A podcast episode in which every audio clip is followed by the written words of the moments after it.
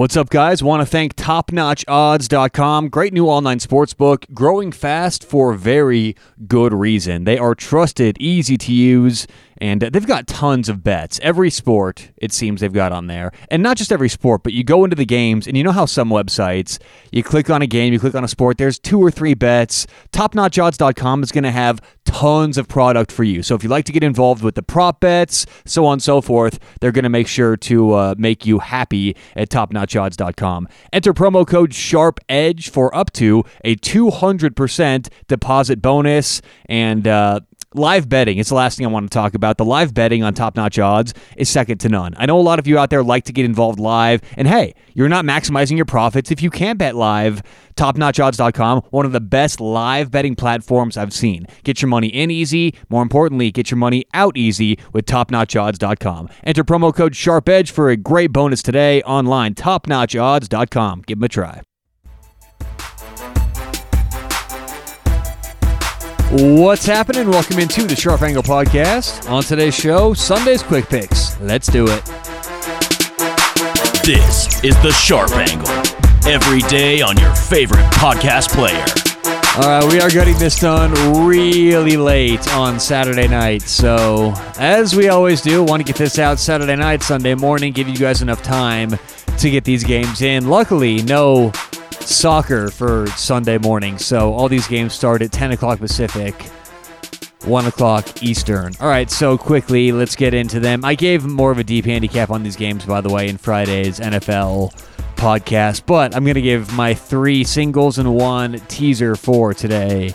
Carolina plus 10 at New Orleans. I still believe Carolina is underrated. Look, Carolina is a very good 5 and 5 team and the NFC right now is crowded. So the the Panthers know they need to win or they're pretty much out of the playoffs. I mean, mathematically speaking, they I think maybe eliminated if not close to eliminated with a uh, loss here today. So I think Carolina will keep it close with New Orleans. Look, they know how to score with New Orleans. The last five times these teams have played, the totals have been 57, 52, 79, 79, and 51. So they know how to score against each other. Again, those five totals 57, 52, 79, 79, and 51. These teams know how to score against one another.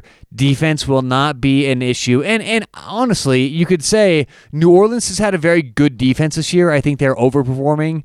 And Carolina has had a very bad defense this year.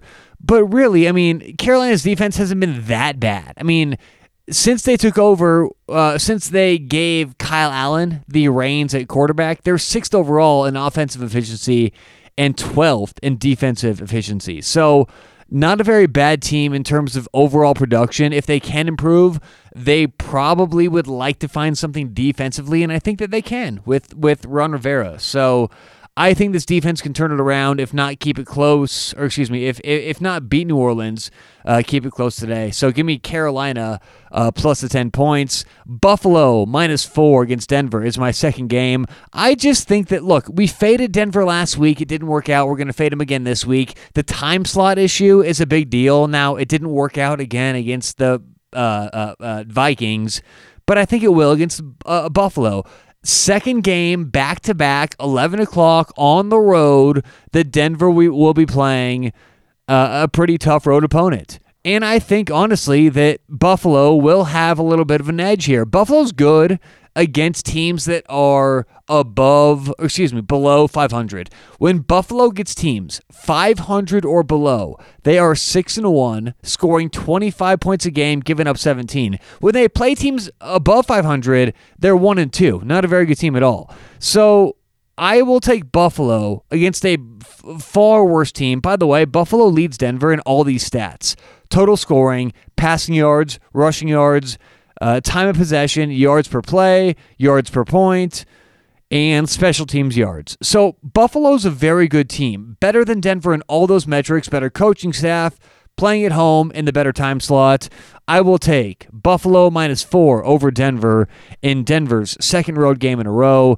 And my third game of the day, and probably one of my favorite games of the weekend, uh, under 45 in the Dallas and New England uh, game today. It's going to be about 20 degrees. Now, Dallas needs this win for motivate or, or to stay in the playoff race, just like we said with uh, Carolina earlier on. Dallas is in the same spot. They need this win to stay within the kind of the wild card playoff race. Now they could still win their division and get in the playoffs, but if they're going to fall back to to the uh, Philadelphia Eagles or whoever it may be, they need this win. So I expect a max effort from Dallas, Dallas's defense, and New England is going to play typical New England football at home in this cold weather. So both defenses, I think, show up. Under 45 is my best play uh, Dallas and New England. And I also like Dallas plus 13 if you tease them. So let's get onto my teaser. Uh, my three games again Carolina plus 10, Buffalo minus 4, and under 45 in the Dallas and New England game. Now, I do have a teaser as well. I just said Dallas taking them from plus 6.5 to plus 13. So it's a 6.5 point teaser. And I just think that for the same reasons I said earlier, if this score remains low, points will be at a premium. The lower the total, the more valuable points are. That's simple math. I think Dallas keeps this thing close. Plus 13, the plus six and a half points. I think Dallas, uh, they may not beat New England, okay, but they keep it close. And so I like the plus 13 there. And my other part of the teaser is Pittsburgh minus six and a half down to pick 'em. Pittsburgh may s- struggle to keep it close. Now, look, if I didn't have to take the teaser here, I would still take Pittsburgh. I think that they beat a far far worse team. I don't care where they're where they're playing right now. Pittsburgh has looked good in Cincinnati last year, the last couple years, the last 5 years. It's fine. It's not a big issue going to Cincy. I think Pittsburgh, in by the way, all out win mode, beats Cincy in Cincy handily, but you don't you don't need that. Okay, even if they show up and are flat in the first half, have a couple turnovers, you're fine because we're buying the points here. So Pittsburgh from minus six and a half to a pick 'em. I just think it's safe taking a little bit of an extra cushion there. Again, I like Pittsburgh to win.